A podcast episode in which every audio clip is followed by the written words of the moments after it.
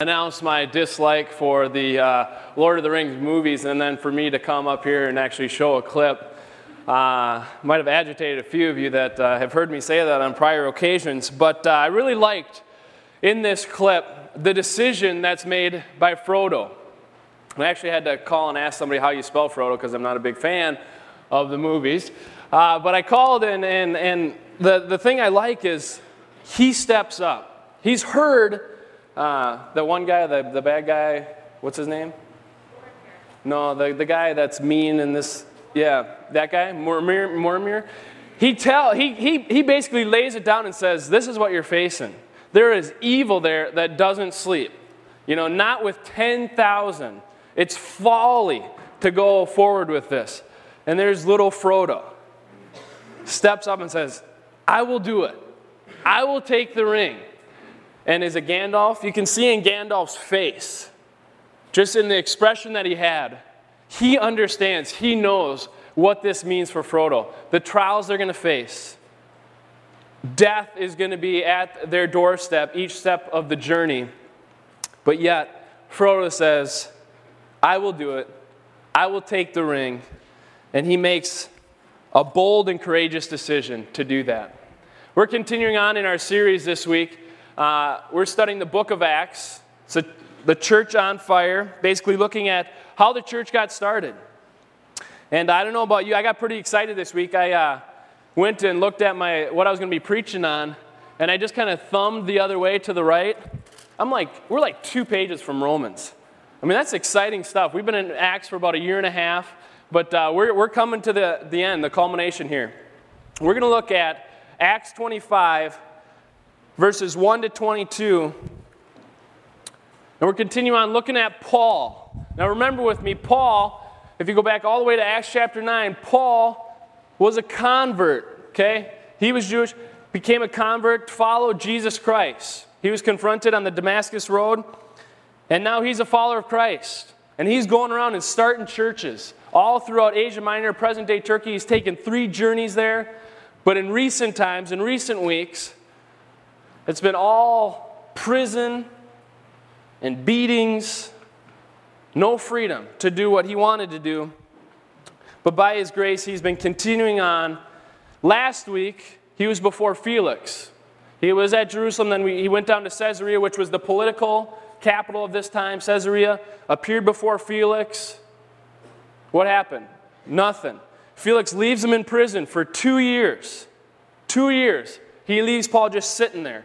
Sometimes he brings them out to maybe get a, to try and get a bribe from them so that Felix would uh, release Paul, but it doesn't happen. He, Paul sits there for two years, and that's where we pick up the story.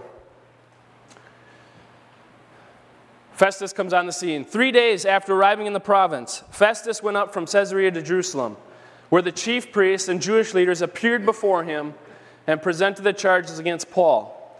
They urgently requested Festus, as a favor to them, to have Paul transferred to Jerusalem, for they were preparing an ambush to kill him along the way. Festus answered, Paul is being held at Caesarea, and I myself am going there soon. Let some of your leaders come with me and press charges against the man there if he has done anything wrong. Now, Caesarea has come under new management. It was Felix, but now power has been transitioned to Festus. And the reason, I looked it up, the reason is that Felix, we, knew, we know from last week that he was pretty ruthless. And that's actually why he was removed from power by the Emperor Nero. He was subduing a riot in Caesarea, and he just went way overboard. And so he's removed from power. Festus comes in, and he's kind of doing this, you know, cleaning, this uh, corporate cleaning, trying to figure out what's going on in his province. Here he comes across this guy, Paul. What's his story? Uh, well, he's been here for two years. Uh, why? Uh, well, some Jews brought some charges against them. Okay, so what next? Uh, well, he's just been imprisoned. Okay, so Festus is going to finally deal with it. He's going to do some house cleaning. But he knows that he needs the religious leaders, the Jews. And so that he goes up from Caesarea to Jerusalem to, take, uh, to meet the leaders and figure out what's going on. And in Paul's situation, same thing. People want to attack him, people want to kill him. The Jews of Jerusalem uh, are preparing an ambush for him. Let's continue on. Verse 6.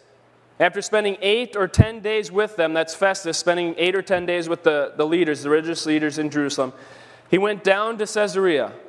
And the next day he convened the court and ordered that Paul be brought before him. When Paul appeared, the Jews who had come down from Jerusalem stood around him, bringing many serious charges against him, which they could not prove. Then Paul made his defense I have done nothing wrong against the law of the Jews, or against the temple, or against Caesar. This is a similar defense that he made last week. I don't know if you remember, but Paul answers the charges one by one that these people bring against him. Serious charges. And he answers them. And in one short sentence, he does the same thing.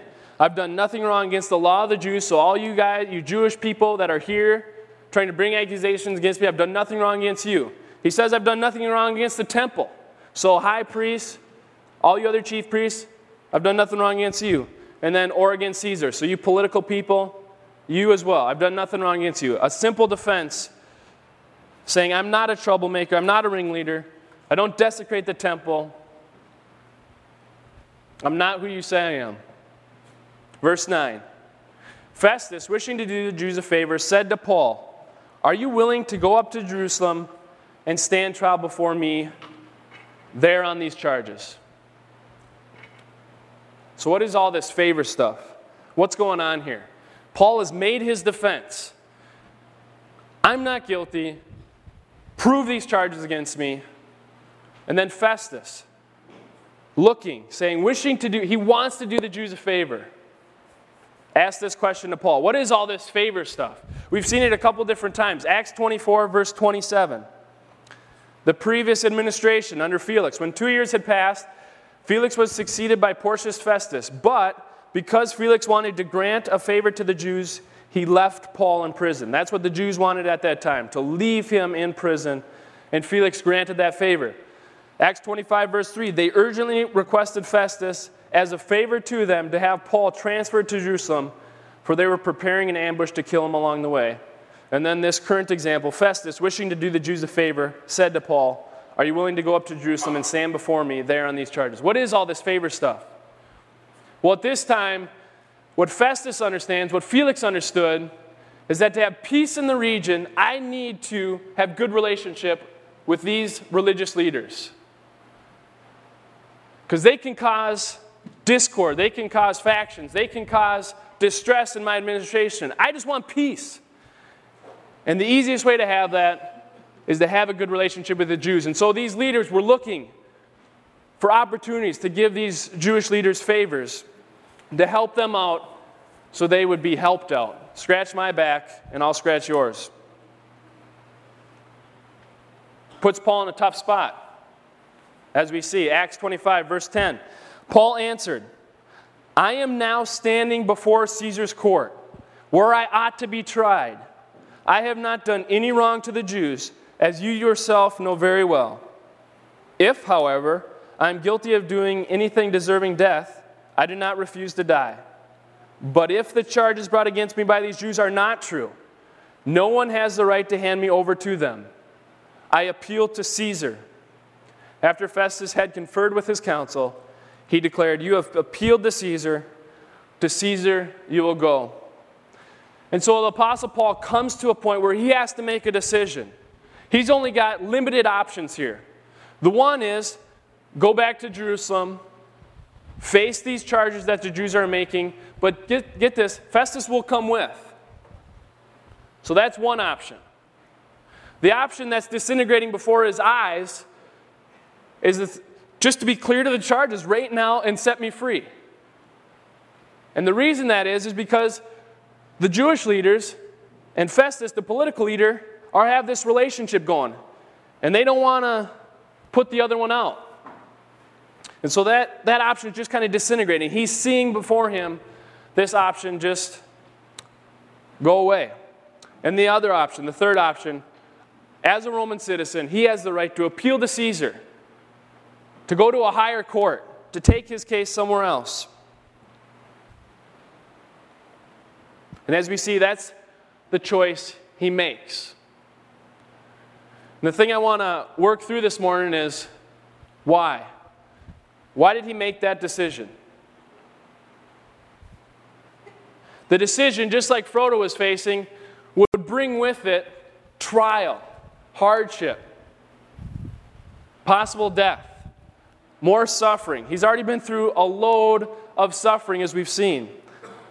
So, why do this?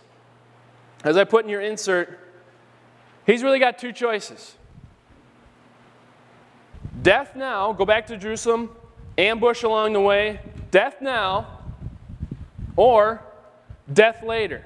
But with this death later comes certain suffering, certain trials as he's transferred to Rome. And what I'm going to argue is that in Paul's mind, in Paul's belief system, what he thinks is death now is better by far. Paul believes death now is better by far. How, where do I get this? Philippians 1, chapters 21 through 26. This is Paul writing to the church at Philippi. This is later, a later letter. He's going to write this while he's in prison at Rome to another church. But this is his mindset. I think we get a great idea of his mindset. Paul writes For to me, to live is Christ, and to die is gain. If I am to go on living in the body, this will mean fruitful labor for me. Yet what shall I choose? I do not know. I am torn between the two. I desire to be to depart and be with Christ, which is better by far. But it is more necessary for you that I remain in the body.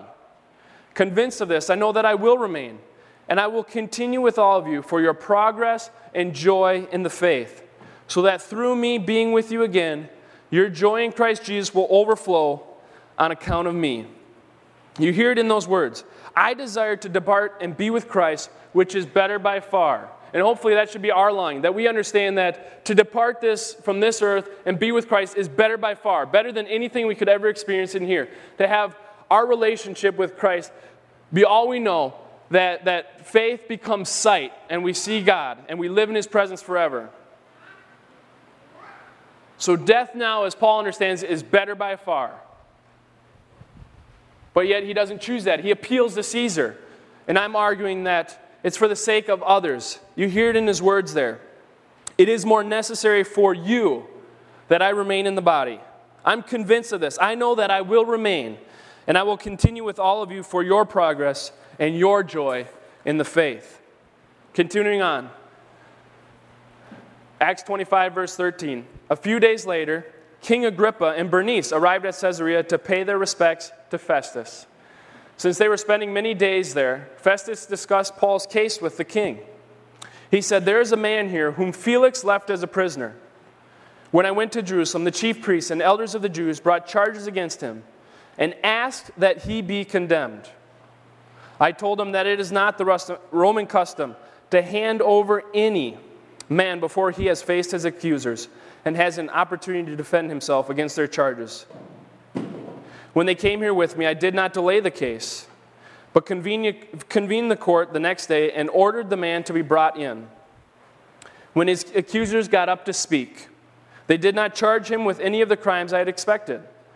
Instead, they had some points of dispute with him about their own religion and about a dead man named Jesus, whom Paul claimed was alive.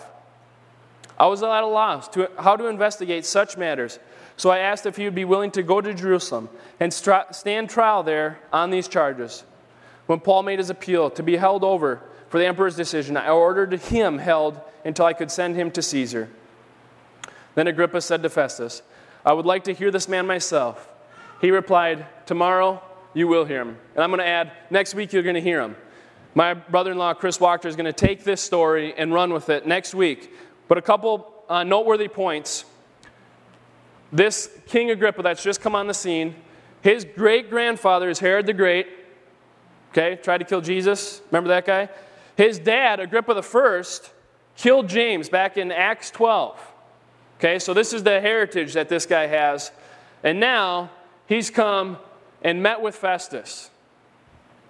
So if you're Paul, it's like, well, this doesn't help me any. You guys are kind of together in this whole thing, and nobody's kind of for me. And we're going to hear how Paul responds to, to Agrippa next week. But another thing I want to point out This is the impression that Festus and Agrippa had about this case was they were talking about this dead man named Jesus, who Paul said was alive. All of Paul's life, all the journeys, all the sacrifice and trials he's done for Jesus, boiled down to them that he's talking about a dead man named Jesus, whom Paul said was alive. Just trivializes Jesus and Paul's own walk with Christ, and maybe you experience that in your own life from others. But I want to come back and talk a little bit more about this decision that Paul faced.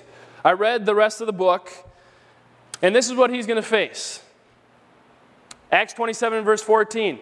14 days, he and these other travelers are going to be in a storm with hurricane force winds. Because of that, later on, a couple verses later, they're going to give up all hope of being saved. So he didn't choose death now so he could go and experience this later. He goes a long time without food.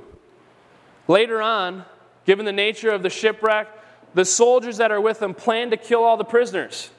So if it's not the hurricane that's going to get them, the security guards, the, those that are supposed to be caring for these prisoners, they're going to shoot them anyways. They're going to kill them anyways. Later on, they finally make sure. Paul convinces them not to kill him. Make sure. Paul gets bitten by a snake. Everybody expects him to die. I mean, it just keeps going, doesn't it? Just keeps going. And then he's going to face two imprisonments in Rome. In his understanding, he believes death now is better by far. And some of us might not feel that way. We want to be here, we want to experience family life and the joys of this life. But in Paul's mind, he's saying, Man, I desire to depart and be with Christ, which is better by far. And he had that opportunity to choose that. But he doesn't. He chooses to have death later. Why? Why? Why would he do that? Make that decision. This is how it turns out in Paul's, in Paul's uh, understanding, Philippians 1, verses 12 through 20. Now, I want you to know, brothers, that what has happened to me has really served to advance the gospel. All these things I've experienced, from Caesarea to Rome, my whole life, all that, and, where, and now I sit in, in chains in Rome, all that has happened to me to really serve, has really served to advance the gospel. As a result, it has become clear throughout the whole palace guard and to everyone, to everyone else that I'm in chains for Christ. Because of my chains, most of the brothers in the Lord have been encouraged to speak the word of God more courageously and fearlessly. It is true that some preach Christ out of envy and rivalry, but others out of goodwill. The latter do so in love, knowing that I am put here for the defense of the gospel. The former preach Christ out of selfish ambition, not sincerely, supposing that they can stir up trouble for me while I am in chains. But what does it matter? The important thing is that in every way, whether from false motives or true, Christ is preached. And because of this, I rejoice. Yes, and I will continue to rejoice. For I know that through your prayers and the help given by the Spirit of Jesus Christ, what has happened to me will turn out for my deliverance. I eagerly expect and hope that I will in no way be ashamed, but will have sufficient courage so that now, as always, Christ will be exalted in my body, whether by life or by death. I hope that we're trying, we're, we're getting, a, getting a grasp of what Paul is going through, why he would make a decision not to die now, not to experience the fullness of his relationship with Christ, why he would choose to delay it to keep this journey of suffering and of trial going. It's for other people. He wants Christ preached. Whether by his life or by his death, he wants Christ to be exalted in his body. There's a decision this morning that you and I now face.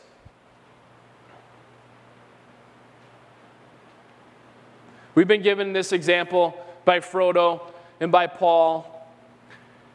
And the choice is, is similar for us this morning.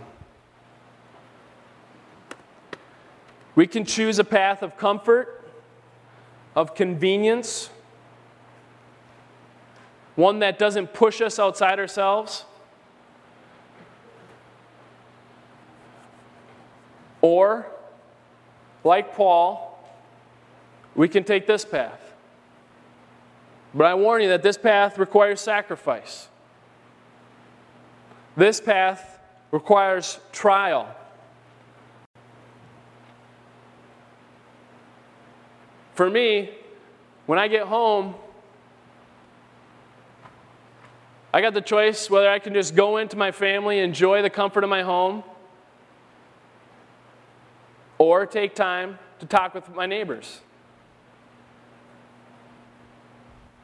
Sometimes we're just shooting, shooting the bull, not talking about a whole lot of anything. Seems inconvenient. But for the, for, to give them an opportunity, like Paul, give them an opportunity to hear about Christ. When, I was, when we were singing earlier, I felt I was back there singing, and when we were singing the Majesty song, I was just like, I live with such security in Christ I don't have to worry about what happens to me if I die. I am blessed with such a security knowing that Christ has, has paid on that cross for me, for my sin. That I have a relationship with God. And around me are people in my neighborhood who don't have that security. And just like Jesus had the words of eternal life, I can share those words of eternal life with them. And so for me, the decision I face is one of comfort or convenience, what feels good, or one of sacrifice, putting myself out there for my neighbors so they have the opportunity to hear about God. But I think this begins with passion for God. We're not going to be able to do this on our own. And the question I have for us is do we love Jesus Christ so much that we'd willingly choose one path over the other? Are we as passionate as Paul was for God, for Christ? Are we making ourselves available to be used by God? Rick Warren puts it this way Our purpose is to ignite a great commission focus, fueled by a great commandment passion.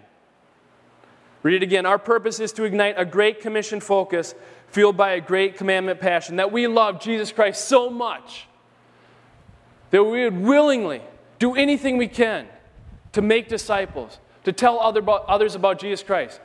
We need to live as if we're in a far off land, that we're a missionary right here, trying to do whatever we can to build relationship with people and share the message of Jesus with them. There's also a decision faced by Hope Community Church. Most churches face a critical point. Uh, those that, that monitor churches and they watch the life cycles of different churches, they would share that there's a critical point for each church between 8 and 12 years of their existence. Between 8 and 12 years. We're coming up on 10 years next year in 2006. So we're right in that critical time frame. Within 8 to 12 years, churches do one of three things decline, plateau, or grow. Very few, as they monitor these churches and the life cycles of churches, very few are able to continue to grow continue to expand, to continue to have the passion that they had when they began. For whatever reason, they turn more inward, choosing a, a way of more comfort and convenience than sacrifice. We're right in that critical time.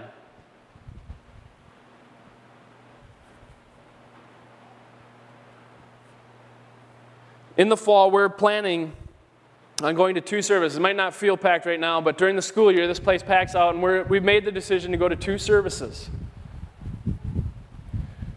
That decision, because we have 450 plus that come on a, on a Sunday morning, that, those kind of numbers are beyond the scope of our staff, our overseer team, and our leadership team. We cannot possibly care for and love and bless all those people. We need your help. We need your help. I want to introduce you to Rob Warland. If you've never met him, Rob, will you stand back, stand up back there? He's uh, doing the PowerPoint today, and that's just that's just perfect.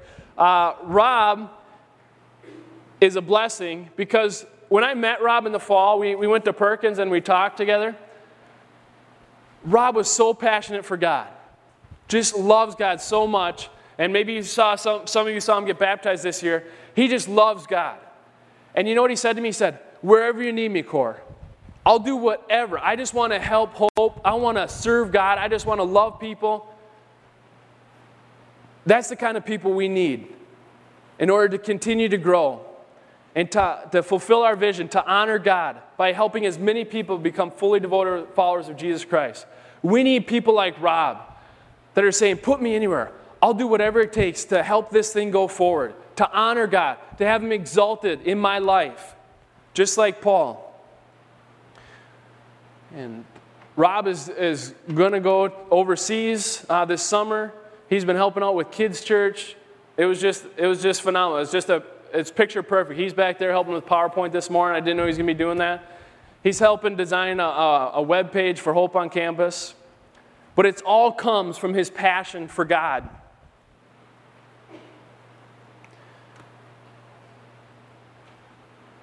I think the decision we face as a church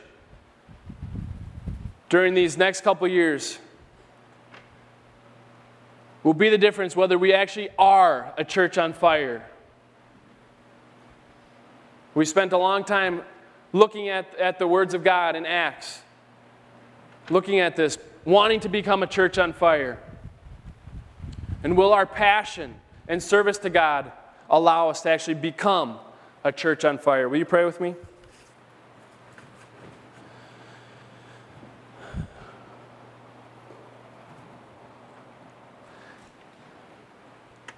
God, this, this message is hard for me to hear because um, I like comfortable.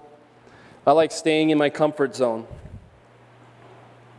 God, it's harder to strike up a conversation with my neighbor and possibly share about Jesus Christ than it is to go and hang out, spend time with my wife and my two sons. It's so much easier to go spend time with them, God.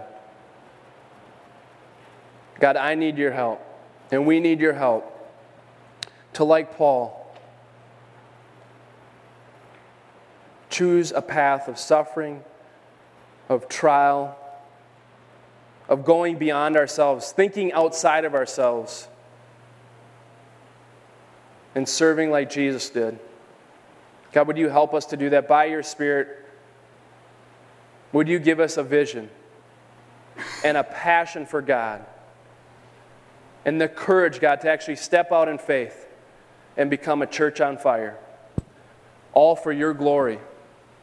In Jesus' name we pray. Amen.